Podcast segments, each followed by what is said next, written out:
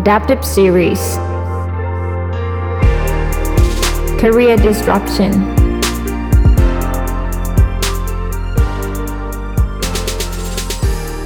ยินดีต้อนรับคุณผู้ฟังทุกท่านเข้าสู่ episode ที่ 6 ของ Career Disruption Podcast จาก Adaptivity Adaptive Series ครับ สิ่งหนึ่งที่ผมเชื่อว่าใครหลาย ๆ คนคงจะคิดถึง เพราะว่าผมเองก็คิดถึงเช่นกันเนี่ย คือการได้ไปร่วมกิจกรรมlive event ต่าง ๆ แบบที่ได้เจอตัวผู้คนเป็นๆไม่ใช่แค่ในหน้าจอนะครับผมไม่ว่าจะเป็นงานคอนเสิร์ตงาน talk หรือว่างานแสดงต่างๆ ก็ตาม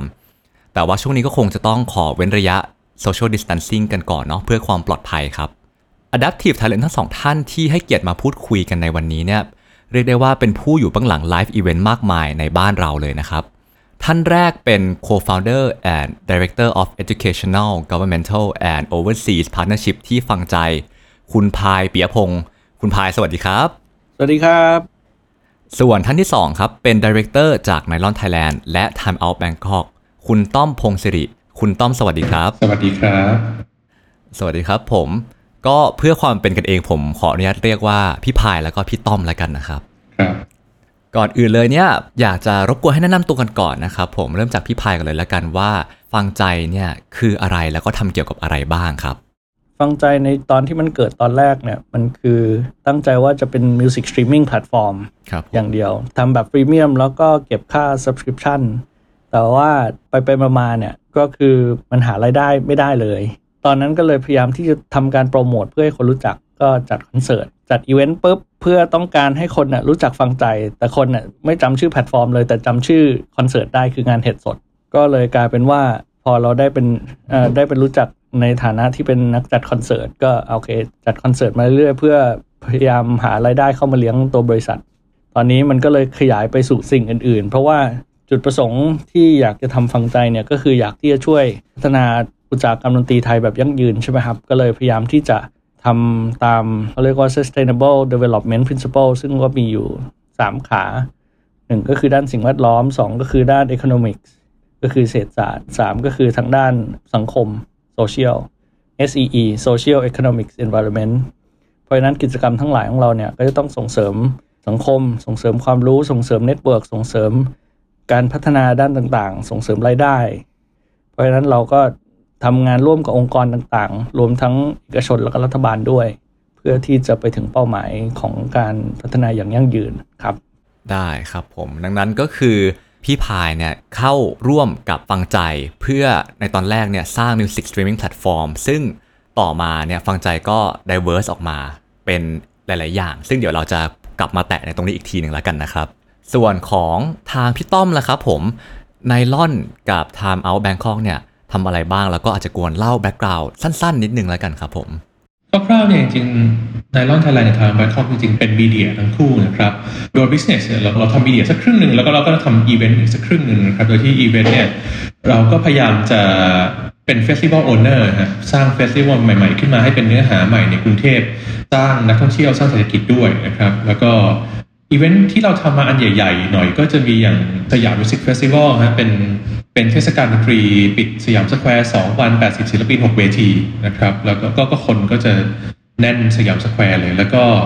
อีกตัวหนึ่งก็จะมีอย่างงาน Lighting Festival ครับ อยู่ที่เจริญกรุงชื่อ Awakening Bangkok ครับ เป็น Lighting Festival 10 วันที่จะเอาพวก Lighting Installation ทั้งหลายไปวางไว้ตามตรอกซอกซอยของเจริญกรุงให้คนไปเดินดูกันนะครับ อีกงานหนึ่งก็ก็เป็นงานใหญ่คู่กับฟังใจทำกับคุณพายเนี่ยแหละครับก็คืองานชื่อ Bangkok Music City นะครับปีที่แล้วจัดที่เจริญกรุงไปเรียกว่ามันเป็นเป็น showcase music festival แรกของไทยเลย ซึ่งก็มันจะไม่เหมือน music festival ปกตินะครับ ตรงที่ว่า showcase music festival เนี่ยคือเราพยายามจะเอานักดนตรีที่เรียกว่าเป็นที่น่าจับตามองในเมืองไทยอย่างเงี้ยฮะ แล้วให้delegate ตัวแทนจากค่ายเพลงบ้างจาก music festival ต่างประเทศมามาดูวงเหล่านี้แล้วถ้าเขาชอบก็คาดหวังว่าเขาจะซื้อวงดนตรีนี้ไปเล่นที่บ้านเขาหรือไปร่วมงานต่อที่บ้านเขาอะไรเงี้ยครับแล้วก็ด้วยด้วย format ของ Showcase Music Festival เนี่ยมันจะเป็นอะไรที่เราต้องใช้ย่านย่านย่านหนึ่งจัดจัดงานขึ้นมา แล้วก็มีมี stage อะไร stage แต่ว่า stage เนี่ยมันก็จะไปอยู่ใน venue อยู่ในร้านต่างๆ อยู่ในแกลเลอรี่ creative space ทั้งหลายอะไรเงี้ยครับ นอกเหนือจากอีเวนท์ที่ทำหลาย ๆ ตัวนะครับก็เอ่อส่วนตัวก็เป็นนักดนตรีด้วยตอนนี้ก็ก็เป็นมือ percussion เล่นเป็นขาจรนะครับ ให้วงชื่อ Paradise Bangkok เป็นวงเอ่อหมอลำที่มีงานทัวร์อยู่ในต่างประเทศกับกับในประเทศนี้บ่อย ๆ อย่างเงี้ยครับอืมครับจริง ๆ เรียกว่าเป็นวงดังวงหนึ่งเลยที่คนไทยไม่ค่อยรู้จัก ใช่ครับใช่บางบางทีคือคือถ้าเกิดถ้าเกิดเราลองนับสถิติดูเอานะฮะรู้สึกว่า โชว์ที่อยู่ที่เมืองนอกจะเยอะกว่าเมืองไทย อ่าฮะครับผมอย่างนี้แสดงว่าส่วนที่พี่ต้อมดูแลเนี่ย ไม่ได้มีแค่การเป็นโปรโมเตอร์จัดอีเวนต์คอนเสิร์ตแต่ว่าจริงๆ แล้วมีอีเวนต์ประเภทอื่น ๆ ด้วยถูกต้องไหมครับ ใช่ครับใช่ทำทำอีเวนต์หลายประเภทมากเลยครับ เราผมเคยทำมาตั้งแต่งานเอ่อ market นะฮะอาหารแฟชั่นเอ่ออีเวนต์แฟชั่นโชว์นะครับเอ่อปาร์ตี้คอนเสิร์ตปาร์ตี้ดีเจเอ่อ music festival lighting festival ประมาณเนี้ยครับ อืม ครับผม จริง ๆ ดีเลยเพราะว่างาน live event ต่างๆ เนี่ย มันเป็นงานประเภทที่คนจะต้องออกมารวมตัวอยู่ด้วยกันอยู่แล้วเนาะ ซึ่งในสถานการณ์ตอนนี้เนี่ย มันทำไม่ได้อีกแล้ว เพราะว่า social distancing เลยอยากถามว่าตอนนี้เนี่ย งาน live event ต่างๆ เนี่ย ได้รับผลกระทบอย่างไรบ้างครับผม ก็หยุดไปเลยครับ ไม่ไม่มีใครทำได้ทั้งนั้นเพราะว่าเอาจริงๆโดโดยโดยกฎหมายที่ตอนนี้เขาประกาศก็คือว่าห้ามห้ามทำดังนั้นก็ ทุกทุกบริษัทก็ต้องหยุดครับมันก็ผมเรียกว่าผมยังโชคร้ายน้อยกว่าคนอื่นเยอะนะคือ ผมเห็นบริษัทที่เขาทำอีเวนต์ร้อยเปอร์เซ็นต์แล้วก็คือตอนนี้บริษัทก็คือหยุดร้อยเปอร์เซ็นต์เลยก็ก็เขาจะเลี้ยงคนยังไงก็จะเป็นปัญหากันอีกทีแต่ว่า ผมยังโชคดีที่ผมก็ ratio media ครึ่งอีเวนต์ครึ่งอะไรเงี้ยครับตอนนี้เราพออีเวนต์ต้องหยุดเรา turn คนอีเวนต์ทั้งหมดมาทำ media อะไรมันก็ยังมีกิจการที่ run กันต่อได้อย่างเงี้ยแต่พี่ๆน้องๆอีกหลายคนโชคร้ายกว่าผมอยู่เยอะเหมือนกันครับน่าน่าเห็นใจเขาครับ ดังนั้นคือในการ adapt เนี่ยเท่าเท่าที่ฟังดูเมื่อกี้นี่คือ turn คนที่ดูแลในส่วนของ live event อะมาทำในส่วนของ media ไม่แน่ใจว่ามีอย่างอื่นๆอีกหรือเปล่า เช่นจัด conference ออนไลน์หรือว่ามีแผนอะไรในการ adapt สำหรับเรื่องนี้ไหมครับกำลังจะมีโปรเจกต์ที่ออกมาอย่างเดียวอีก 2 week จะมี online music festival หนึ่งตัวครับออกมา ซึ่งจริงๆ ฟังใจทำไปก่อนผม 2 ครั้งแล้วเนี่ยก็แต่ตอนนี้ก็เห็นมีคนทำกันอยู่หลายคนนะครับ แล้วก็ที่เล็งกันอยู่ตอนนี้ครับ ก็จะมีพวก cinema โรงหนัง แต่ว่าแต่ไม่ไม่ออนไลน์นะฮะ พยายามจะทำ physical ให้ได้เดี๋ยวหลังจากที่เขาประกาศแล้วเนี่ย แต่ว่าเราเราจะมีวิธีที่จำกัดคนไม่ให้นั่งใกล้กันนะครับ แล้วก็อ๋อจริงๆก่อนหน้านี้อีกอีกงานหนึ่งครับก็คือพอดีเข้าไปมีส่วนร่วมในการจัดงานสัปดาห์หนังสื่อออนไลน์ครับของสมาคมผู้จัดพิมพ์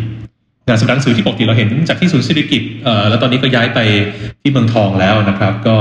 ได้มีส่วนร่วมกับเขาในการจัด งานสัปดาห์หนังสือซึ่งซึ่งปีนี้มันจัดเป็นงานสัปดาห์หนังสือเป็นเอ็กซ์โปไม่ได้นะฮะก็เลยก็เลยทำเป็นงานสัปดาห์หนังสือออนไลน์ไปก็ไปช่วยเขาจัดเป็นเรียกว่าเป็นหัวหอกของพวก virtual event แรกๆของของเราหลังจากที่มีโควิดเลยนะครับ แล้วก็ตอนนี้กำลังคิดว่าจะทำเป็นเอ็กซ์โปออนไลน์อันหนึ่งแต่ว่าอันนี้เป็นเรื่องเกี่ยวกับอาหาร แล้วก็พวกอุปกรณ์การทำอาหาร ingredient อะไรพวกเนี้ยครับเราจะชิมอาหารออนไลน์กันแล้วเหรอครับ ไม่ได้ครับชิมชิมอาหารนี่เป็นเป็นสิ่งที่สิ่งที่ไม่สามารถทำได้มันเป็น เรียกว่าเป็น experience สุดท้ายแล้วแหละที่มันจะยัง มันยังยังไม่อยู่บนออนไลน์แน่ๆแต่เดี๋ยวที่เหลือมันจะ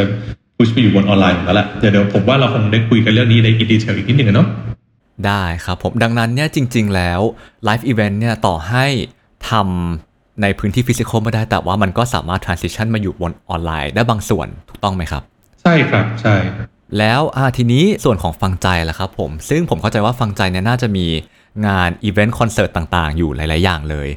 ได้รับผลกระทบยังไงบ้าง แล้วก็มีการปรับตัวยังไงบ้างครับ เนื่องจากรายได้หลักของฟังใจก็จะมาจากอีเวนต์และส่วนที่เกี่ยวข้องกับงานอีเวนต์นะครับ เพราะฉะนั้นก็รายได้หลักของเราก็ถือว่าหายไปเลย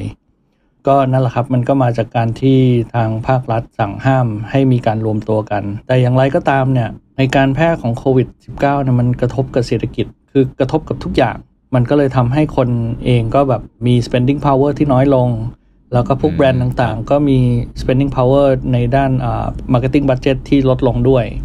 ก็คือถ้าไม่ไม่ลดก็คือหยุดไปเลย เพราะฉะนั้นงานที่อาจจะ ongoing อยู่ แต่ว่าจัดไม่ได้เขาก็หยุดคุยกับเรา งานที่เราอยากจะจัดอืมในอนาคตก็หยุดคุยกับเรา เพราะว่าเขาเองก็ไม่รู้ว่าเขาจะเริ่มทำอะไรได้เมื่อไหร่เช่นกัน ก็เลยกลายเป็นว่าโอเคโปรเจกต์ทุกอย่างที่เกี่ยวกับ offline event ก็ต้องหยุดไปแต่คราวนี้เราก็มาพยายามที่จะบุกเบิก ในฝั่งออนไลน์ทำ online festivalงานที่เป็นที่รู้จักหน่อยก็ชื่อ at home festival ใช่ไหมครับ ที่เราเอ่ออืมถ่ายทอดจากห้องนอนของศิลปิน หรือจากบ้านของศิลปินเลย ก็คือเราให้แฟนเพลงเนี่ยส่งเงินสนับสนุนศิลปิน ฟังใจเองก็ไม่ได้เก็บไว้เลยสักบาทเดียวอืมอ่าสปอนเซอร์ก็ไม่มี เพราะว่าเขาก็ยังไม่มั่นใจว่ามันจะได้ประสิทธิภาพประสิทธิผลแค่ไหนครับผมเพราะฉะนั้นก็คือเราเองก็เหมือนทำไปเพื่อลงทุน ว่าโอเคในอนาคตเนี่ยมันจะกลายเป็นเป็นรายได้ทางหนึ่งของเราไหมปรากฏว่าพอมาจัดครั้งที่สองก็ยอดเงินที่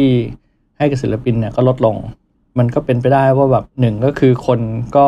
อาจจะสเปนเงินไปแล้วกับครั้งที่แล้วสองก็คือมันใกล้ปลายเดือนก็อาจจะเงินเดือนยังไม่ออก หรือสามก็คือมันก็ต้องประหยัดกันจริง ๆ แหละ ตอนนี้มันคือมันก็ไม่มีตังค์แล้ว ครับผมถ้าอย่างนั้นแปลว่ามองว่ากลุ่มคนที่ มาดูเอ่อ at home festival เนี่ยเป็นกลุ่มคน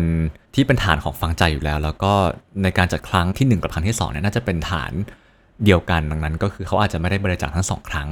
ทีนี้นี่ผมผมเข้าใจว่าของฟังใจในช่วงนี้เนี่ยทำคอนเทนต์มากขึ้นแล้วก็เห็นออกมาเป็นฟังใจ Academy ด้วยใช่ไหมครับ ใช่ครับ อยากให้เล่าในส่วนของ Academy ให้ฟังอีกนิดหนึ่งครับผมว่าคืออะไรทำเกี่ยวกับอะไรบ้าง ก็ฟังใจ Academy มันก็คือการการเรียนเกี่ยวกับดนตรี โดยเฉพาะธุรกิจธุรกรรมทางดนตรี นะฮะฟังใจเนี่ยก็ทำในเรื่องการศึกษามาตั้งแต่ปีแรกของเราก็ตอนนั้นก็ทำในลักษณะงานสัมมนาเล็กๆ มีการไปพูดตามมหาลัย มีการจัดงานเวิร์กช็อปให้คนมาฟังฟรี มีไปจัดร่วมกับ TK Park หรือไปจัดร่วมกับ TCDC อะไรอย่างเงี้ยครับ เพราะฉะนั้นเราก็ทำแบบออฟไลน์มาตลอด จนกระทั่งพอเกิดเรื่องโควิดขึ้นมา เราก็อยากที่จะทำเกี่ยวกับเรื่องการศึกษาออนไลน์ดู อืมครับผมอันแล้วอันนี้นี่ผลตอบรับเป็นยังไงบ้างครับ ผมจากที่ปล่อยออกไปแล้ว ก็ผลตอบรับค่อนข้างดีครับ แต่ว่าเราเองก็คิดอยู่เหมือนกันว่าแบบโอเค ถ้าเราทำสิ่งเนี้ยเราก็ต้องหาวิธีที่จะมีรายได้เข้ามาเพื่อ support ทั้งแพลตฟอร์ม ทั้งคนทำงาน แล้วก็อาจารย์ที่เราอาจจะเชิญมาสอน ราคาก็ค่อนข้างสูงสำหรับอ่าบางคน แต่เราก็คิดว่าเราก็ต้องหาราคาที่ที่เหมาะสมที่ ที่ยุติธรรมสำหรับทั้งอ่าคนเรียนแล้วก็คนทำงาน ตอนนี้ก็กำลังกำลังเริ่มต้นครับกำลังทดลอง อาจจะยังค่อยๆหาสวิตช์สปอตไป อืมครับผม ถ้าเกิดใครสนใจอยากเรียนเกี่ยวกับธุรกิจดนตรี จากฟังใจ Academy ก็สามารถดูได้ที่ลิงก์ในโชว์โน้ตของพอดแคสต์นี้นะครับครับ academy.fungjai.com ครับซึ่งวิชาแรกที่ปล่อยออกไป ก็จะเป็นเรื่องเอ่อ music event management ครับ โอเคครับผมดีเลย ทีนี้เนี่ย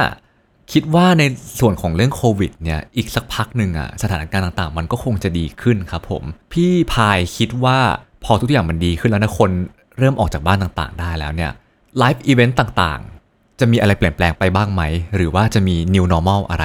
ใน live event บ้างไหมครับเอ่อ new normal ยังไงก็ต้องเกิดขึ้น live นี่หมายถึงแบบออฟไลน์หรือเปล่าครับ หรือว่าหมายถึงทั้งออนไลน์ด้วยอืมเปิดกว้างให้เลยครับผม คือไลฟ์ในที่นี้สำหรับผมผมจะถือว่ามันคือการรับประสบการณ์สดๆ พร้อมกับคนอื่นไปพร้อม ๆ กันละกันเนาะครับผมเพราะฉะนั้นมันอาจจะเป็นออนไลน์ก็ได้เป็นออฟไลน์ก็ได้สำหรับส่วนที่เป็นฝั่งออฟไลน์เนี่ย festival ต่างๆ ก็คงจะมีลักษณะคล้ายๆเดิม แต่อาจจะมีเทคโนโลยีใหม่ ๆ เข้ามาเสริมด้วย หรือไม่ก็ต้องมีสิ่งที่มาดึงดูดคนมากขึ้น เพราะว่าเชื่อว่ามันจะมีเทคโนโลยีที่ทำให้คนอยากอยู่บ้านมากขึ้น หรือไม่ก็รับประสบการณ์จากที่บ้านก็ได้อ่าผมเชื่อว่าสุดท้ายแล้ว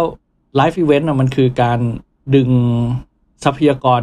เดียวกันอยู่อย่างหนึ่งก็คือทรัพยากรของเวลา เพราะนั้นเวลาที่เขาจะมาอยู่กับเราไม่ว่าจะออนไลน์หรือออฟไลน์ เพราะฉะนั้นในฝั่งที่มันเป็นออนไลน์อย่างเงี้ยไม่พูดถึงไม่ได้ก็คือเรื่องพวก VR AR ทั้งหลาย ซึ่งมันก็จะเป็นเรื่องการการที่ใช้เครื่องมือทางเทคโนโลยีต่างๆ นี้ที่จะเข้าไปอยู่ immerse อยู่ในโลกอีกโลกหนึ่ง นะฮะเรื่องนี้กะว่าจะโยนให้ต้อมพูดเยอะๆเลยเพราะว่าต้อมศึกษามาเยอะ แล้วก็ผมกับต้อมก็กำลังทำอ่างาน Bangkok Music City ซึ่งปีนี้ตั้งใจว่าจะมี element ของของ virtual reality เข้ามามากขึ้นด้วยอืมเพราะฉะนั้นเรื่อง tech นี่ต้อมเก่งกว่าผมละดีเลยครับผมเพราะว่าจริง ๆ ผมได้คุยกับพี่ต้อมหลังไมค์เหมือนกัน ผมเชื่อว่าพี่ต้อมเนี่ยน่าจะเล่าเรื่องนี้ได้อย่างละเอียด แล้วก็ เรื่องนี้น่าสนใจมากๆเลยนะครับ พี่ต้อมว่าเลยก็ได้ครับผมว่า คิดว่า new normal ของวงการ live event เนี่ยจะเป็นยังไงบ้างอ๋อผมพูดถึง new normal ก่อนแล้วกันเนาะอันอันนี้ผมว่าเรียกว่าเป็นการพูดคุยไปสู่ เพื่อนๆที่จัดอีเวนต์หรือว่าจัดงานด้วยกันแล้วกันเนาะจาก live experience หรือไม่ว่าจะเป็น event fair expo อะไรด้วยกัน new normal เรื่องการปฏิบัติประพฤติตัวเพื่อให้มันปลอดภัยจากโรคโควิด มันจะเกิดขึ้นอีกแป๊บหนึ่งนะฮะจริงๆ อันนี้ไม่ใช่เรื่องใหญ่ไม่ไม่นาน ในการจะต้องแบบมีหน้ากากใส่มีเจลแอลกอฮอล์ล้างมือยืนห่างกันเลยพอโรคมันหายเดี๋ยวมันก็หายครับ สิ่งที่ต้องคำนึงนิดนึงคือหลังจากที่รัฐบาลเขาประกาศให้เรากลับมาจัดงานได้แล้วเนี่ยพอกลับมาปั๊บเนี่ยมันจะยังไม่ใช่ว่าเราไม่ใช่ว่าเศรษฐกิจด้านอีเวนต์มันกลับมาทันทีครับเพราะอย่าลืมว่าจริงๆเศรษฐกิจด้านอีเวนต์เนี่ยมัน depend on sponsor เยอะมากโดยเฉพาะยิ่งเมืองไทย คือต่างต่างประเทศเขาอาจจะสปอนเซอร์อาจจะไม่ได้ power เยอะขนาดนี้มันจะไปมันจะไปอยู่ที่ ticket purchaser คือคนซื้อตั๋วมากกว่าแต่ว่าของของไทยเรา รียกว่าเรียกว่า power based on sponsor เยอะซึ่งซึ่งซึ่งต้องลองดูครับอย่างอย่างเช่นนะฮะสปอนเซอร์รายใหญ่ที่อุดหนุนดนตรีสาย entertainment เนี่ย category หนึ่งก็คือแอลกอฮอล์อืมเอ่อแอลกอฮอล์ถูกสั่งหยุดขายไป2เดือนตอนนี้ จะจะสองเดือนแล้วเนี่ย budget เขาต้องลดลงขนาดไหนในปีนี้ใช่ไหมฮะ budget ที่เขาใช้เคยใช้ support งาน entertainment ทั้งหลายเนี่ยต้องลดลงขนาดไหนในปีนี้เพราะเขาขายอย่างน้อยยอดขายเขาตก2เดือนแน่ๆมันคือการแบบขายไม่ได้เลยไป2เดือนพร้อมๆกันทุกคน เงินที่ถูก inject เข้ามาในอุตสาหกรรมของอีเวนต์เนี่ย ซึ่งมาจากแบรนด์เครื่องดื่มหรือแบรนด์แอลกอฮอล์อยู่หลายหลายคนอย่างเงี้ยครับ budget จะลดไปขนาดไหนแต่ผมว่าจะเอาจริงตอนนี้ brand manager ของแต่ละแบรนด์เองเขายังเขายังไปกันไม่ค่อยถูกเลยว่าเฮ้ยแล้วสุดท้าย budget จะเหลือเท่าไหร่กันแน่เพราะว่าขายไม่ออกไป 2 เดือนนะฮะอื่นๆนี่อาจจะยังไม่เท่าไหร่อย่างเช่นพวกสปอนเซอร์ในสาย network หรือสายคอน sumer product เนี้ยอาจอาจจะไม่เท่าไหร่ ถ้าใครตอนนี้ทำกำลังจะทำอีเวนต์กันต่อหลังจากที่เปิดกลับมาได้แล้วเนี่ยครับ ลองวิ่งหาคนที่ไม่ใช่แอลกอฮอล์ด้วยก็น่าจะดีนะเพราะว่าเขาก็เรียกว่าอ่ามันเป็นบัตเจ็ตที่ที่เขายังไม่ได้สเปนอยู่มา2เดือนจากจากทางฝั่ง activation เพราะว่ามันจัดไม่ได้ ก็นี่อาจจะเป็น new normal อย่างหนึ่งของคนที่จัดจัดงานนะว่าเออเราต้องลองหา revenue source ที่ไม่ใช่ comfort zone ของเราอยู่บ้าง new normal อื่นๆ มีอะไรบ้างอ๋อโอเค ผมคิดว่าตอนนี้อย่างนี้ครับคือผู้จัดตอนนี้ถูก force ให้ต้องเริ่มเข้าไปเรียนรู้ virtual world อย่างที่พายพูดเมื่อกี้ครับ อยู่พอสมควรแล้วนะครับ ดังนั้นก็เมื่อเมื่อโควิดเริ่มคลี่คลายขึ้นนะครับในช่วงแรกผมคิดว่าจะมีคนที่ โอเค เรายังไม่จัดฟิสิกอลอีเวนต์แต่เราลองมาจัดเอ่อ virtual event กันดูซิว่าว่ามันจะเป็นยังไงอะไรเงี้ยมันจะมีอย่างนี้เกิดขึ้นเยอะนะครับความเป็นห่วงของผมเป็นอย่างนี้ครับ ในช่วงแรกอย่างน้อยในช่วงนี้นะฮะ virtual event virtual fair virtual expo พวกเนี้ย มันยัง make money ได้ไม่เท่า physical อันนี้คิดว่าเหตุผลเพราะอะไรครับผมมันเลยแบบยังเทียบกันไม่ได้หนึ่งสปอนเซอร์ไม่จ่ายเยอะเท่าครับสองคือคนที่เป็นคนดูครับ ก็ยังไม่ค่อยแน่ใจว่า เอ๊ะมันควรจะเป็นค่าตั๋วเท่าไหร่ดี แต่คือสิ่งสิ่งที่ผมค่อนข้างจะคาดการณ์ได้นะครับ ทุกอย่างมันจะออกมาราคาถูกลงแน่นอนเพราะค่าจัดราคาถูกลงใช่ไหมฮะเราไม่มี cost ค่าสถานที่ไม่มี cost ค่า production กันยิ่งใหญ่มโหฬารเหมือนเดิม cost คือ sponsorship เขาก็จะรู้สึกว่าเขาต้องต้องต้องต้องจ่ายถูกลง เพราะว่านี่มันเป็นงานใหม่คุณยังการันตีคนดูไม่ได้ขนาดนั้น คนดูอาจจะ expect ว่า หรือจริง ๆ ผู้จัดอาจจะไม่ได้คิดราคาตั๋วแพงด้วยนะครับ มันก็ทุกอย่างมันอาจจะอาจจะออกมาถูกลงมันอาจจะมีจำนวนเกิดมากขึ้น เกิดง่ายขึ้นเกิดเร็วขึ้นเพราะว่าไม่แพงแต่ว่าอาจจะได้ตังค์น้อยลงอยู่ดีนะ in the end แล้วสำหรับผู้จัดเพราะว่าทุกอย่างถูกลง เพราะว่าเรื่องต้นทุนมันก็จะไม่เหมือนเดิมเลย แล้วก็คนก็ไม่รู้ด้วยว่าจะ expect ยังไง แล้วก็เป็นรูปแบบของงานใหม่ด้วยดังนั้นเนี่ยยังไม่มีใครรู้ว่าปกติหรือ baseline มันควรจะอยู่ที่ไหน ใช่ครับใช่แต่แต่โดยโดยธรรมชาติของธุรกิจที่เพิ่งโดน disrupt มานะครับเอ่อโปรดิวเซอร์จนลงอยู่แล้วอะผู้ผลิตงานได้ตังค์น้อยลงอยู่แล้ว เป็นเป็นเรื่องปกติลองสังเกตดูนะครับลองสังเกตดูสมมติว่าดนตรีสมัยก่อน ขายซีดีกันได้ล้านแผ่นขายเทปได้ล้านตลับอะไรก็ว่าไป วันหนึ่งพอซีดีโดน disrupt กลายเป็น MP3 หรือตอนนี้กลายเป็นสตรีมมิ่งเนี่ยถึงถึงแม้มีรายได้ฝั่งสตรีมมิ่งแล้วนะครับ รายได้มันเคยเท่ากันขายซีดีล้านตลับเหมือนเหมือนซีดีล้านแผ่นเทปล้านตลับเหมือนสมัยก่อนเลยไม่ไม่มีทาง สมมุติว่านักดนตรีโดนนักดนตรีตอนนี้เขาอะรายได้รายได้ใหญ่อยู่ตรงอยู่ตรง live event ใช่ไหมฮะ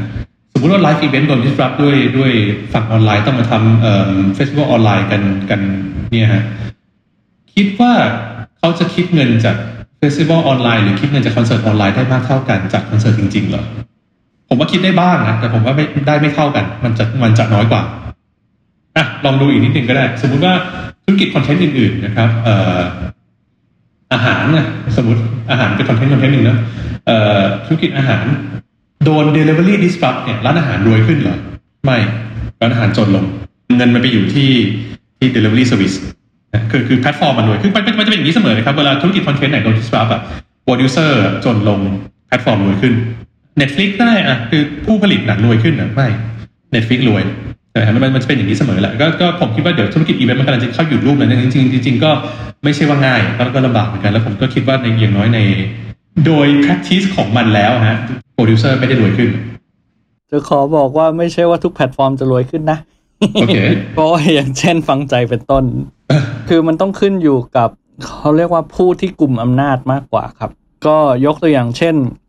ในสมัยก่อนเนี่ย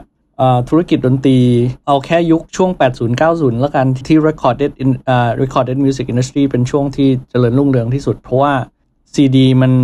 ต้นทุนในการผลิตนน้อย แต่ว่าสามารถขายได้ราคาแพง เขาก็กุมอำนาจ gateway ไม่ว่าจะเป็นทางเรื่องแบบว่าเอ่อ marketing หรือ distribution หรือว่า communication ใช่ไหมครับ พอเขาเป็นแบบว่าเป็น gatekeeper เนี่ยมันก็ทำให้จำกัดจำนวนศิลปินที่จะเข้ามาสู่ในระบบได้ เขาสามารถที่จะคัดกรองแล้วก็ผลักดันเฉพาะศิลปินที่เขาอยากจะผลักดันเนี่ยมันก็คือ economic of scale นั่นแหละ ก็คือว่าเราจะผลิตสิ่งของในราคาที่ถูกด้วยต้นทุนที่ถูกแล้วก็ขายสู่คนจำนวนเยอะๆ ใช่ไหมครับ เพราะฉะนั้นศิลปินที่ดัง ๆ เนี่ย ก็ขายได้เป็นล้านตลับเนี่ยอะมันถึงได้ได้เงินเยอะ คราวนี้พอในในโลกที่แบบว่าเทคโนโลยีมันไปไปสู่คนมากขึ้นเนี่ยผู้ผลิตมันก็มีจำนวนมากขึ้น เมื่อเทียบกับผู้บริโภคที่ไม่ได้เพิ่มไปมากกว่าเดิมเท่าไหร่ แล้วก็ราคาคือ unit price เนี่ยมันถูกกำหนดโดย โดยเจ้าตลาดเป็นหลัก เพราะนั้นเพลงหนึ่งเพลงตอนนี้อะถ้าสมมติว่าดาวน์โหลดมันก็คืออะ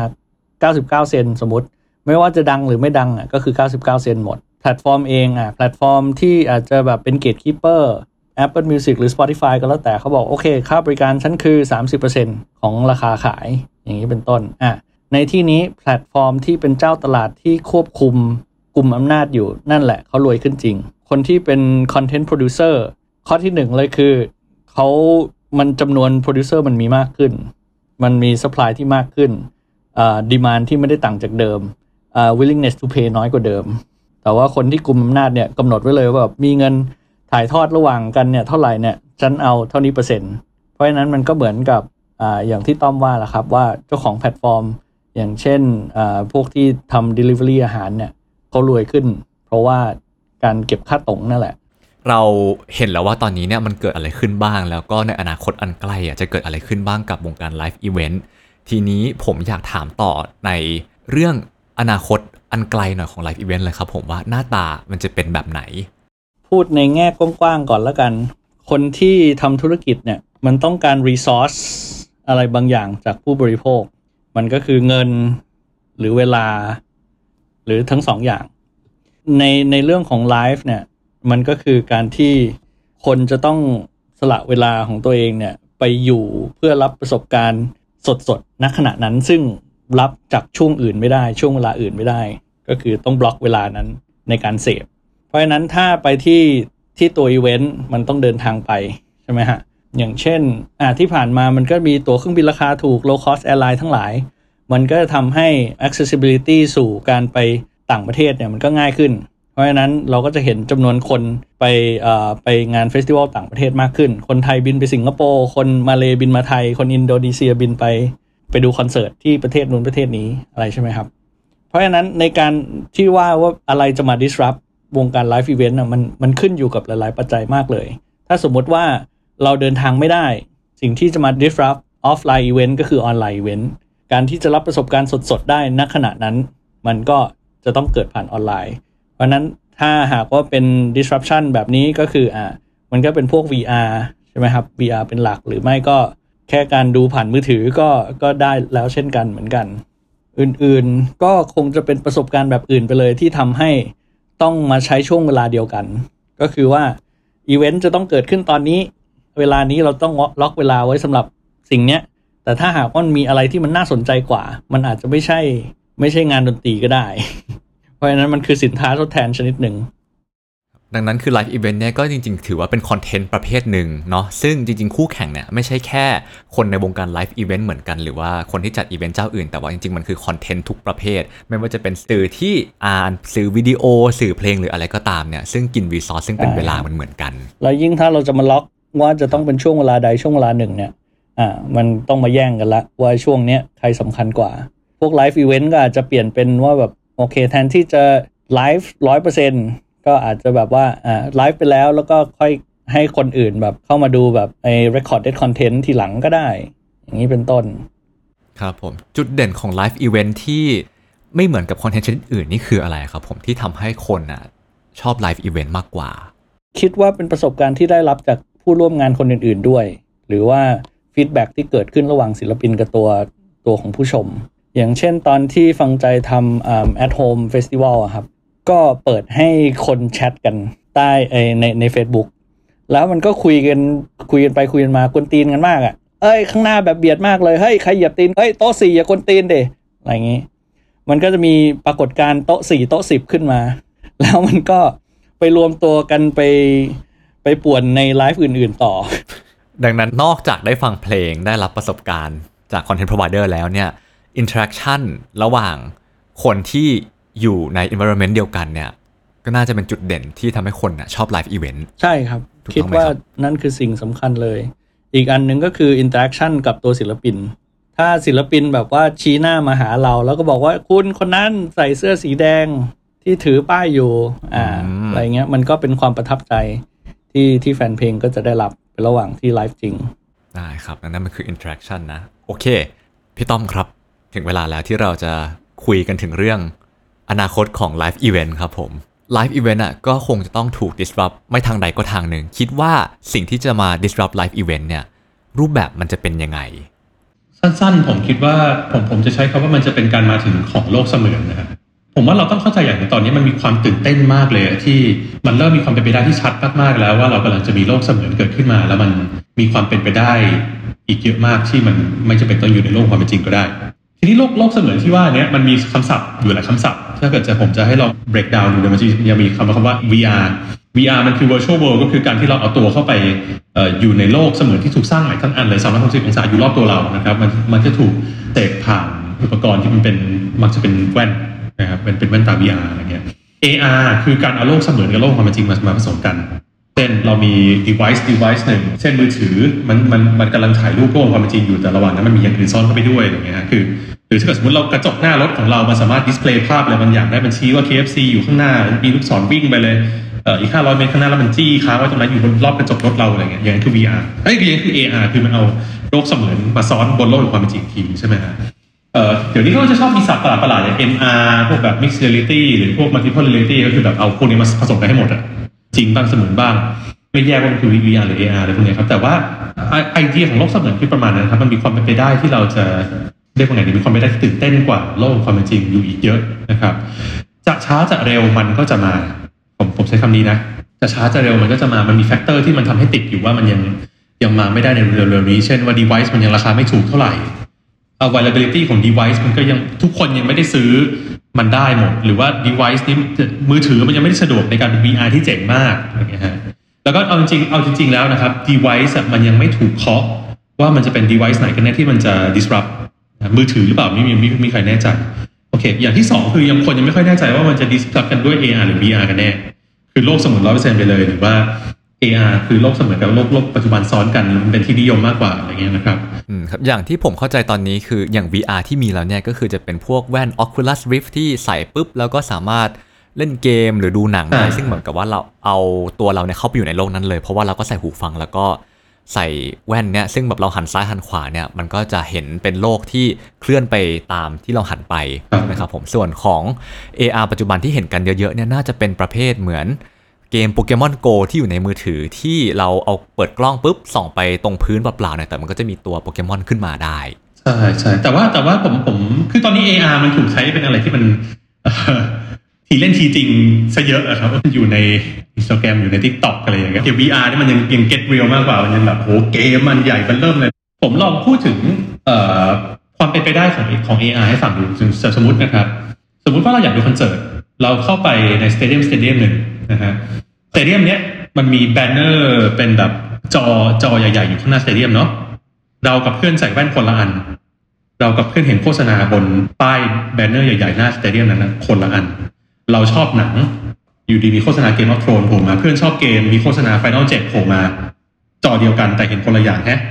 เป็นการ personalize ใช่ใช่เดินเดินเข้าไปในสนามแว่นของเราและเพื่อนที่ใส่กันอยู่เนี้ยมันมันมีลูกศรวิ่งจากตรงตรงจุดที่เราอยู่วิ่งไปหาที่นั่งเราบอกว่าคุณนั่งตรงเนี้ยเดินไปตรงนั้นนะเนี่ยสองที่นั่งอยากอัปเกรดไหมแตะแว่นสองทีเดี๋ยวมันจะอัปเกรดประมาณบ็อกซีให้จ่ายตังค์เพิ่มเออนี่เอาน่าสนใจผูกบัตรเครดิตไว้อยู่แล้วด้วย ดูกีฬาอยู่ตอนพักครึ่ง อะมีนักกีฬาออกไปหมดแล้ว โฆษณาที่อยู่ตรงกลางสนาม เราเห็นเรื่องหนังเพื่อนเห็นเรื่องเกม แต่สนามเดียวกันนะบนพื้นสนามเลย เพื่อนมันอาจจะเห็นแบบตัวละครจากไฟต้องเจ็ดออกมาต่อยกันอยู่บนสนามเราดันเห็นแบบเอ่อมังกรเพราะเราชอบเกมว่าโทรนมันโผล่มาบนสนามอะไรอย่างเงี้ยสนามเดียวกันแว่นเดียวกันเวลาเดียวกันเห็นคนละคอนเทนต์แล้วระหว่างที่สมมติว่าอ่านดูเกมกลับมาแล้วคนกลับมาเตะบอลกันแล้ว ระหว่างที่ดูนักบอลก็มีแบบเหมือนเหมือนตอนเล่นวินนิ่งนึกออกไหมฮะมีวงกลมรอบๆเขาเขียนว่าเขาคือเบอร์อะไรนักเตะและสแตทเป็นยังไงส่งไปอีกคนนึกวงกลมมันยายไปที่นักเตะอีกคนนึงด้วยอะไรเงี้ยฮะอีกนั่นนั่นนั่นน่ะนั่นน่ะคือ เรียกว่าเป็นเป็นความเป็นไปได้ของ AR ที่มันมันกว่า สิ่งที่อยู่แค่ใน Instagram หรือ TikTok AR สำหรับคนทำ life experience ผมจะเรียกว่า experiential content แล้วกันนะ AR สำหรับคนทำ experiential content ยังไม่ค่อยน่ากลัวเท่าไหร่มัน enhance สิ่งที่เราทำอยู่ เราเป็นโปรโมเตอร์จากฟุตบอล AR มัน enhance ประสบการณ์ที่ผมพูดถึงเมื่อกี้ฮะ VR มันแทนเลยอืม VR มันจะแทน experiential content โดยสมบูรณ์เอ่อเอ่อโทษโทษผมผมใช้คำผิดมันมันแทนไม่ได้ แต่ว่ามันแย่ง air time กันโดยสมบูรณ์อะคนมันต้องเลือกว่าเราจะอยู่ในโลก VR หรือเราจะอยู่ในโลกความเป็นจริงดังนั้นมันมันไม่ได้ถ้าเกิดสมมติเราเราในฐานะผู้จัดอีเวนต์ AR ไม่ได้แย่งอะเรา VR แย่ง แย่งคนคนดูเรา แล้วอย่างของพี่ต้อมนี่คือได้ทำอะไรเพื่อเตรียมรับมือกับ AR และ VR ที่จะเข้ามาไหมครับ ผมเทคคอร์สเรื่องพวกนี้อยู่เรื่อยๆนะผมผมเรียนพวก certificate เกี่ยวกับพวกแบบเอ่อ UX ของ VR อะไรเงี้ยอยู่เรื่อยๆแต่ว่าเอาจริงๆครับเอ่อวันเนี้ยมันยังไม่ใช่วันที่ให้ให้ expert ขนาดไหนก็ตามนะครับ ฟันธงว่าหนึ่ง device คืออะไรสองมันคือ VR หรือ AR กันแน่ มันยังไม่มีใครฟันธงได้ device สุดท้ายมันอาจจะออกมาเป็นอา จะออกมาเป็น contact lens ก็ได้ใครจะรู้ใส่ contact lens แล้วเราอยากจะอยู่ VR ร้อยเปอร์เซ็นต์มันก็เชิญเราไปอยู่ใน VR ไปเลย ถ้าเราอยากเห็น AR แล้วก็ใช้ชีวิตโลกความเป็นจริง แล้วก็ชี้ว่าเราอยู่ตรงนู้นตรงนี้ตรงนี้อย่างเงี้ยแต่ AR จริงมีความมันเกิดขึ้นได้อีกเยอะนะฮะเราแบบมองตึกใบหยกอยู่ดีมีปลาวานสีตัวว่ายอยู่วนอยู่รอบตึกใบหยกก็ได้นะคือมันมันมันมีจินตนาการได้อีกเยอะไปหมดเลยอะแต่ว่า device อะไม่มีใครนึกออกว่ามันคืออะไร เพราะว่า device ที่ดีที่สุดมันคือ device ที่ต้องไม่ไม่ต้องสวมอะ คือแว่นตายังยังเรียกว่าไม่สะดวกเท่าไหร่เลยอะเออมันอาจจะออกมาคล้ายๆ minority report ก็ได้คือ projection ไปเลยอะไม่ต้องไม่ต้องมีไม่แต่ contact lens ไม่มีใครรู้เลยตอนเนี้ยไอ้ device คืออะไรยังมียังไม่มีใครฟันธงได้ พอมันมาในจุดเนี้ยเอ่อไม่ว่าจะเป็น VR หรือ AR มันคือประสบการณ์ที่คนต้องการแบบว่ามีร่วมกับผู้อื่นมากน้อยแค่ไหน หรือว่าเป็นส่วนตัวมากน้อยแค่ไหน อ่าลองนึกถึง AR อย่างที่ต้อมว่าครับ แต่ละคนมันอาจจะ personalize ได้ว่าแบบเรากำลังมองสิ่งเดียวกันแต่มีรายละเอียดที่ต่างกันใช่ไหมมองไปในพื้นสนามเดียวกัน แต่ว่ามีโฆษณาไม่เหมือนกัน หรือมีคอนเทนต์ในนั้นไม่เหมือนกัน มันคือ personalization แต่คราวเนี้ยเสน่ห์ที่เมื่อกี้พูดถึงเกี่ยวกับ live event อย่างหนึ่งก็คือการมีปฏิสัมพันธ์ร่วมกับคนที่อยู่ที่นั่น ก็อาจจะเป็นคนดูคนอื่นหรือกับศิลปินอะไรเงี้ย เพราะฉะนั้น การมีปฏิสัมพันธ์กับผู้อื่นเนี่ยมักจะเป็นเพราะว่าเราเรามองว่าเรากำลังอยู่ในประสบการณ์เดียวกัน มองเห็นสิ่งเดียวกันอยู่ VR กับ AR มันจะมี element ของความเป็นส่วนตัวกับ element ของการเป็นส่วนส่วนร่วมอยู่ แล้วเดี๋ยวมันก็จะมีการ blend ไปหรือว่าเป็นเป็นสเปกตรัมมารวมอยู่ด้วยกันเนาะดังนั้นเนี่ยอนาคตเป็นไปได้ไหมครับผมที่ผมจะ ดูคอนเสิร์ต Bruno Marsแล้วก็ยืนอยู่ข้างๆ กับเพื่อนที่อยู่เมกา แล้วก็แบบดูคอนเสิร์ตเดียวกันพร้อม ๆ กันอยู่ เป็นไปได้ครับ แต่ผมต้องพูดอย่างนี้ดีกว่าคือ ในการพูดถึง social interaction ของของโลกเสมอนะครับ พยายามอย่าคิดว่ามันพยายามลอกโลกของมันเป็นจริงอยู่ เพราะว่าอ g e n d a ของ VR และ AR ไม่ใช่การลอกโลกของความเป็นจริง สิ่งที่ดีที่สุดของโลกของความเป็นจริงอยู่ในโลกของความเป็นจริงครับไม่ได้อยู่ใน VR หรือ AR สมมติว่าสมมติว่าเราบอกว่าเราอยากไปเที่ยวเกาะพีพีจังเลยอ่ามีคนไปเอากล้อง360โดรนบินไปถ่ายเกาะพีพีมาเอาเดินถือกล้อง360เดินตามชายหาดพายเรืออยู่ที่เกาะพีพีเอาใส่ให้แว่น VR ดู อย่าเลย ไปเที่ยวเถอะคือคุณไปเกาะพีพีจริงๆเถอะอย่าน่าสงสารขนาดใส่แว่น VR ดูเกาะพีพีเลย สมมติเป็นต่างประเทศเลยก็ไปเถอะบินไปคือนั่นคือของที่ดีที่สุดแล้วครับในโลกของความเป็นจริง ถ้าเกิดว่าเราอยากจะสื่อสารคอนเทนต์ที่มันอยู่ในของจริงนะไม่มีอะไรแทนได้หรอกครับ a g e n d a ของ VR คือคุณทำอะไรที่มัน beyond โลกของมันจริงอะงั้นถ้าเกิดสมมติว่าถ้าเกิดเราอยากอยากนึกถึง social interaction นะครับ อย่างการดูคอนเสิร์ตอย่างเงี้ยแล้วมีเพื่อนมาเฮอยู่ข้างๆร้อยสองร้อยคนเนี่ยกระโดดด้วยกันก็เกิดขึ้นยากมาก คือคือทำยังไงทำยังไง social interaction ที่มีเสน่ห์นั้นน่ะก็สู้โลกของความเป็นจริงไม่ได้คือคือถ้าเกิดคุณไปดูเคยดูคอนเสิร์ตร็อกแล้วคุณกระโดดพร้อมคนสามพันคนน่ะคือคือ VR นี่อีกไกลเลยอะกว่ากว่าจะกว่าจะ เออกว่าจะเลียนแบบได้แล้วแล้วให้เลียนแบบให้ตายยังไงผมว่าของจริงของจริงก็เจ๋งกว่าอืมแต่ครับคือ social interaction ของของโลกเสมือนน่ะที่มันจะหวือหวากว่า เช่น ซึ่งตอนนี้มันก็เริ่มเริ่มมีความครีเอทีฟให้เห็นบ้างแล้วนะอะสมมตินะครับ ในคอนเสิร์ตจริง ๆ อย่างเงี้ยเราก็อะศิลปินบอกว่าอะทุกคนช่วยชูมือถือขึ้นมาโบกเป็นทะเลดาว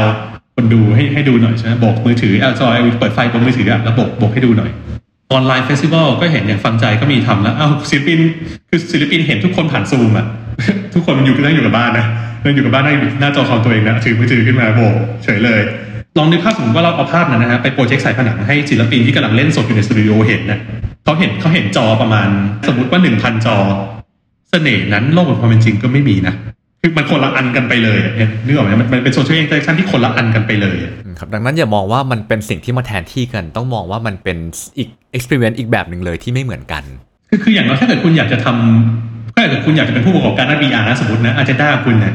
อยากลอกโลกของมันเป็นจริงอืมทำอะไรที่บียอนที่มันเกิดขึ้นในโลกของมันจริงไม่ได้คุณอย่าเอาโบโนมาไปเล่นที่ Impact นี่คุณเอาโบโนมาไปเล่นที่วงแหวนดาวเสาร์อะไรก็ว่าไปดินั่นน่ะ คือมันดูจากโลกไม่ได้ที่เอาจริงๆสำหรับผมที่ผมบอกว่าเอาโบโนมาไปเล่นอยู่บนวงแหวนดาวเสาร์ยังมันยังผิดเลย เพราะว่ามันก็เป็นการจินตนาการ base เอาโลกความเป็นจริงอะนึกออกปะก็คือก็คือดาวเสาร์มันมีอยู่จริงไงคุณไปไกลกว่านั้นก็ได้อะมันไม่เห็นจะต้องเป็นอวกาศที่แท้จริงอะไรนะฮะคืออย่างนี้เมื่อกี้เราพูดเราใช้คำว่าแทนกันไม่ได้ถูกไหมฮะคนที่ทำอีเวนต์อยู่ตอนนี้ก็อย่าชะล่าใจไป วงการคอนเทนต์ สมอมานะวงการคอนเทนต์เสมอคือผมผมบังเอิญบังเอิญผมอยู่ในวงการคอนเทนต์เนี่ยมาตลอดชีวิตเลย ในสายตระกูลผมทำหนังสือพิมพ์ครอบครัวผมทำแมกกาซีนมาตลอดออผมเล่นดนตรีอยู่ในสายดนตรีมาตลอดเราอยู่ในสายคอนเทนต์มาตลอดเลย เราเห็น disruption มาจนเบื่อแล้วอะหนังสือพิมพ์ถูกแทนด้วยเว็บไซต์แมกกาซีนถูกแทนด้วยโซเชียลมีเดียแพลตฟอร์มของการ distribute ดนตรีมันกระเทินจากเทปไปเป็นซีดีซีดีเป็นเอ่อ MP3 MP3 ไปเป็นสตรีมมิ่ง YouTube ก่อนด้วยเออเป็นสตรีมคือ เราเห็นการโดน disrupt จนเบื่อแล้วเอาจริงๆ ทุกทุกครั้งก่อนจะถูกก่อนจะมีการ disrupt นะครับ จะมีคนคนหนึ่ง หรือหลายๆ คนในวงการบอกว่า ไม่มีทาง ไม่มีอะไรแทนจุดๆได้หรอก เช่น ผมอยู่ในวงการหนังสือก็จะมีคนพูดว่า ไม่มีทางไม่มีอะไรแทนหนังสือได้หรอก คือจริงนะ ไม่มีอะไรแทนได้เหมือนเหมือนเหมือนเหมือนอย่างคนที่ฟังไวนิลอย่างเงี้ยผมผมเวลาผมฟังไวนิลผมก็จะแบบ ไม่มีทางคือก็ไม่มีอะไรแทนไวนิลได้จริงๆไวนิลมันมันเพราะมากอะมันจริงมากมันกลมมากไวนิลนะฮะแล้วดูยอดขายไวนิลวันนี้ดิมันเคยกลับมารุ่งเรืองเหมือนแต่ก่อนอีกเหรอไม่มีอะไรแทนเอ่อแมกกาซีนไม่มีอะไรแทน book ได้หรอกก็ดูยอดขายในวันนี้ดิอะกลับมาวันนี้กำลังมีคนพูดว่า ไม่มีอะไรแทนคอนเสิร์ตได้หรอก ผมเชื่อนะ คือผมก็ทำอย่างเห็นคอนเสิร์ตเล็กๆอย่าง Sofar Sounds สิ่งที่ผมทำอยู่นะฮะมัน magic ของ live music มันเกิดขึ้นเมื่อคุณจัด live music จริง ๆ ไม่มีทางแทนได้ แต่วันหนึ่งมันกำลังจะกลายเป็นไวนิลหรือเปล่า คอนเสิร์ตในโลกแห่งความเป็นจริงมันถึง 5 ปีข้างหน้า10ปีข้างหน้ามันจะกลายเป็นของนิชเหมือนที่ไวนิลเป็นอยู่ตอนนี้หรือเปล่าอย่าลืมนะครับว่าไวนิลก็ไม่มีอะไรแทนได้นะแต่มันจะไม่กลับมา มันจะไม่กลับมาเป็นที่นิยมเหมือนแต่ก่อนอีกแล้วอะไม่มีทาง ดังนั้น experience ที่เกิดขึ้นจากสื่อรูปแบบหนึ่งอะ่ะมันคงแทนไม่มีอะไรแทนกันได้หรอก แต่ว่ามันอาจจะ niche ซะจน ไม่สามารถเอามาทำเป็นธุรกิจที่ยั่งยืนได้ประมาณนั้นหรือเปล่าครับ มันมันอาจจะทำได้ครับ มันอาจจะทำได้แต่ก็ก็คงคงไม่รวยเหมือนเหมือนช่วงที่มันรุ่งเรืองที่สุด อันนั้นอย่างหนึ่งครับอย่างที่สองก็คือเอ่อคือคนเรามันก็มี 24 ชั่วโมงอะต่อวันนะฮะงั้นสายตาเราก็ถูกแย่งไปอยู่ตรงนู้นตรงนี้อยู่เรื่อย ถ้าเกิดว่า business model ของฝั่งโลกเสมือนมัน make sense เมื่อไหร่แล้วคนเขาเอาเวลาตัวเองไปอยู่ในโลกเสมือนเยอะอะโลกของความเป็นจริงมันก็เอ่ออินดัสทรีมันก็ต้องเล็กลง โดยธรรมชาติอยู่แล้วฮะมันก็ผมว่ามันจะเป็นแบบนั้น ผมให้ผมให้เวลาสิบปีอย่างช้าห้าปีอย่างเร็วนะดีไม่ดีมันเร็วกว่านั้นด้วยครับดังนั้นดังนั้นจริงๆสำหรับสำหรับพี่น้องที่อยู่ในวงการเอ่ออีเวนต์หรือ live experience live content เอ่อ experiential content ที่ฟังกันอยู่ณตอนนี้นะครับมาพนันกับผมดีกว่ามาพนันกับผมดีกว่าคือคือพนันกับผมดีกว่าผมให้ห้าปี โลกเสมือนจะมาสำหรับเมืองไทยอาจจะเพิ่งเริ่มต้น มันจะมาชัดซะจนเราเริ่มเห็นแล้วว่าชิปเป่ง แล้วอะคือต้องต้องกระโดดเข้าไปอยู่ในโลกนั้นบ้างแล้วแล้วถ้าเกิดสมมติ ตอนนี้เอาจริงโควิดอะโควิดเนี่ยมันเป็นเรื่องที่เลวร้ายมากนะมันทำมันมีคนเสียชีวิตจากเรื่องโรคนี้ไปเยอะนะครับ แต่ว่าในในในแง่หนึ่งมันเป็นโอกาสที่ดีนะ ที่พวกคุณจะเรียนรู้ใช้เวลาว่างตอนนี้ที่คุณไม่สามารถผลิตงานได้อะเรียนรู้เรื่องเนี้ยแล้วพอหลังจบโควิดคุณลองทำโปรโตไทป์กัน เริ่มเข้าไปอยู่ในโลกเสมือนกันพี่พายให้กี่ปีครับ เชื่อว่ามันจะค่อยๆซึมซับเข้ามาแหละ มันขึ้นอยู่กับเทคโนโลยีที่ available ต่อ mass มากกว่า พวก VR equipment ทั้งหลายเนี่ย มันก็มีมันตั้งนานแล้วอะแต่มันยังไม่เข้าถึงในขั้น mass เท่านั้นเอง จริงๆ เราเราเรารอเรารอ Steve Jobs อีกคนหนึ่งอยู่ฮะสมาร์ทโฟนมันมันมากับปาล์มถ้าเราเคย palm computer ที่เราเคยได้ยินมันจริงมันก็มาตั้งนานแล้วเนาะจนกระทั่งสตีจ็อบมันทำให้ท่านให้ให้มัน user friendly จนใครมีก็ได้ VR รอคนนั้นอยู่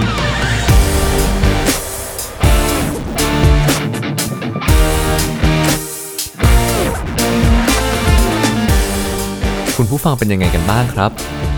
สารภาพตรงๆว่าจากที่เราโจหัวในเรื่องของ Live Event ผมก็คิดไม่ถึงเหมือนกันว่าเราจะลงลึกในเรื่องของ disruption กันขนาดนี้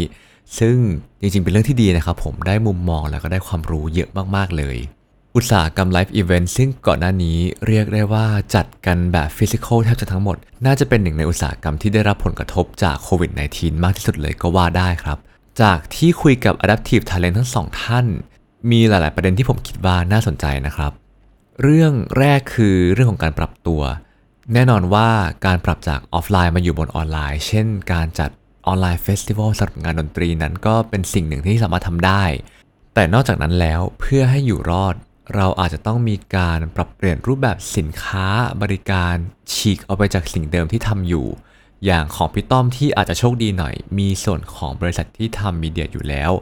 ก็สามารถดึงคนจาก live event มาทำ part ของมีเดียได้ หรือของพี่พายที่มีโน้ตฮาวในเรื่องของธุรกิจดนตรี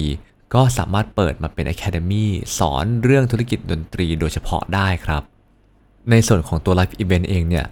สิ่งที่เป็นแก่นเป็นหัวใจแล้วก็เป็นเสน่ห์ของ Live Event เนี่ยน่าจะเป็น Interaction หรือว่าการโต้ตอบของผู้คนในอีเวนท์ที่ร่วมอีเวนต์อยู่ด้วยกันครับ แม้การปรับตัวหรือว่าการทำ social distancing เนี่ยจะทำให้เราไม่สามารถสร้างบรรยากาศแบบเดิมๆได้ แต่มันก็เป็นโอกาสให้เราได้ลองสร้าง interaction แบบใหม่ๆ ขึ้นมาได้เช่นกันครับผม อย่างการคุยกับคนแปลกหน้าในห้องแชท หรือการสร้างทะเลดาวโบกโทรศัพท์มือถือเปิดแฟลชแบบ virtual ในออนไลน์เฟสติวัลนะครับ ทีนี้เมื่อการใช้ชีวิตเปลี่ยนไปตั้งแต่โควิด -19 เข้ามา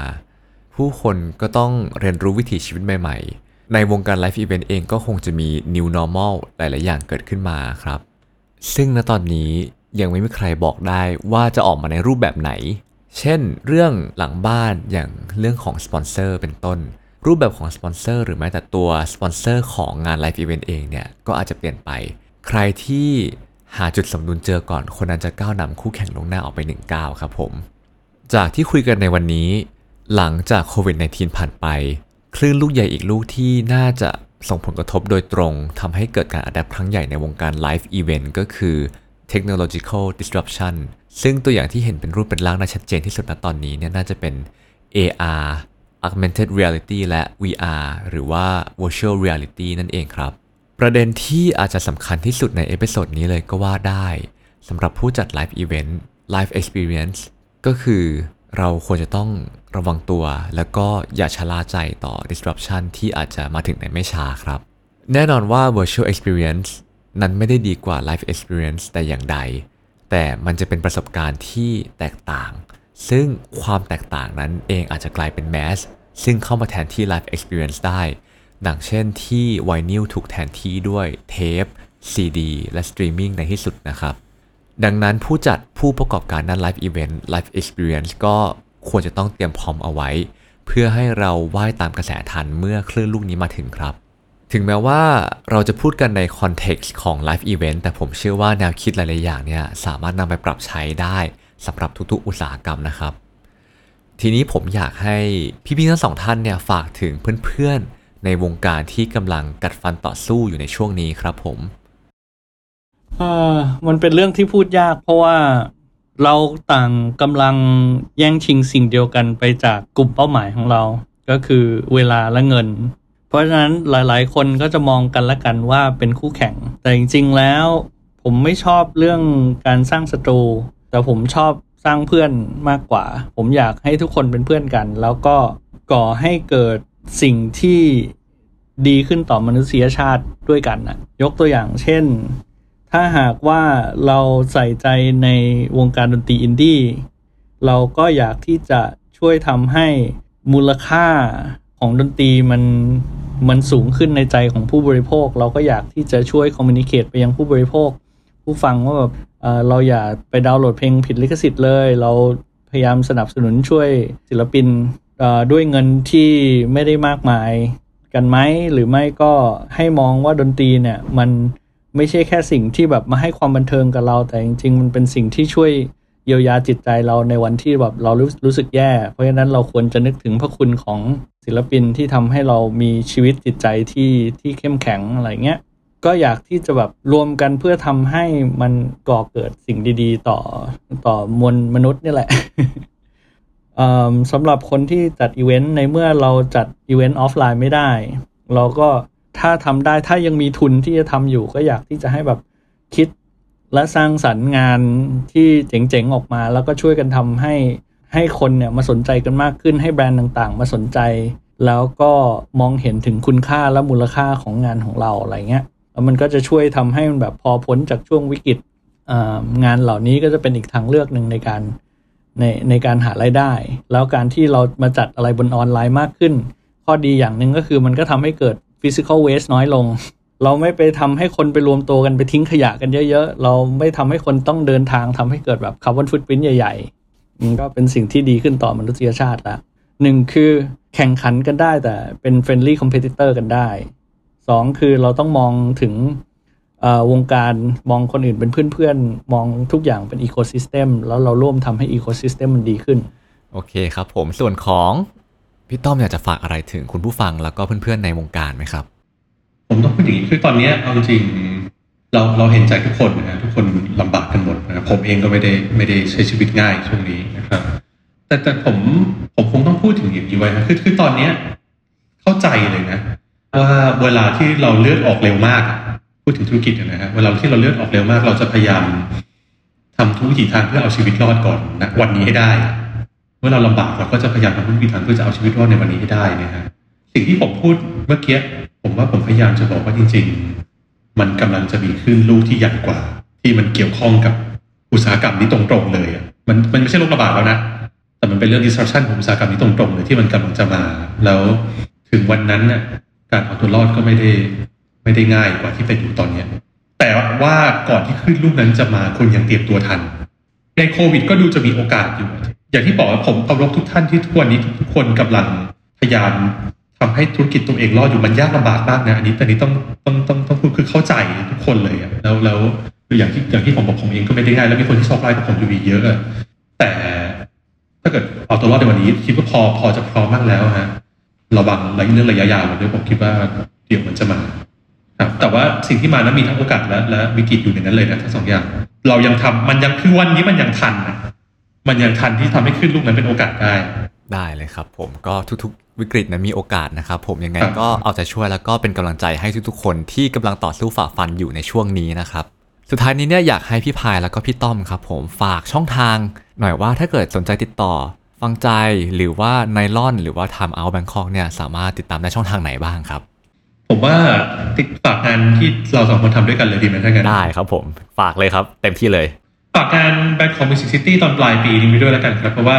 อย่างที่บอกนะ Bangkok Music City มันเป็น showcase festival ที่เราพยายามจะเคลื่อน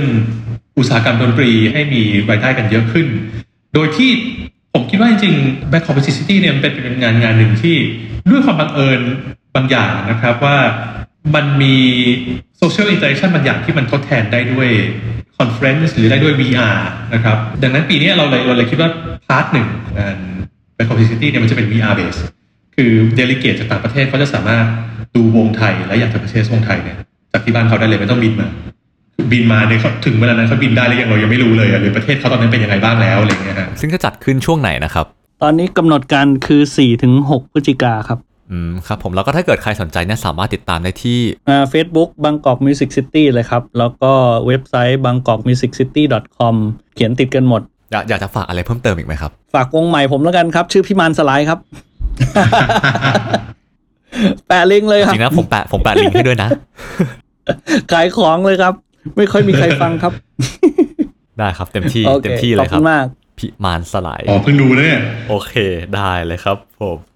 พี่ต้อมอยากจะฝากอะไรไหมครับ ฝากผลงานฝากเพลงหรือฝากอะไรก็ได้นะครับ เอ่อถ้าใครฝากผลงานเพลงก็ก็ผมก็ฝากวง Paradise Bangkok ไปด้วยแล้วกันครับ เดี๋ยวเอ่ออัลบั้มที่ 3 ก็อัดเสร็จกันไปสักพักใหญ่ๆกับโควิด แล้วแต่ว่าตอนไม่แน่ใจว่าตอนนี้จะลอนอัลบั้มใหม่เมื่อไหร่ก็ถ้าเกิดอัลบั้มใหม่ออกมาก็ฝากทุกคนด้วยแล้วกันครับ ได้เลยครับผมเดี๋ยวไปตามดูทุกๆอย่างที่เราพูดในพอดแคสต์นี้ได้ในลิงก์นะครับผมถ้าเกิดท่านผู้ฟังเนี่ยอยากจะแนะนำ Adaptive Talent หรือว่าอุตสาหกรรมไหนที่ น่าสนใจให้เราเข้าไปคุยเนี่ยก็สามารถแนะนำเข้ามาได้ที่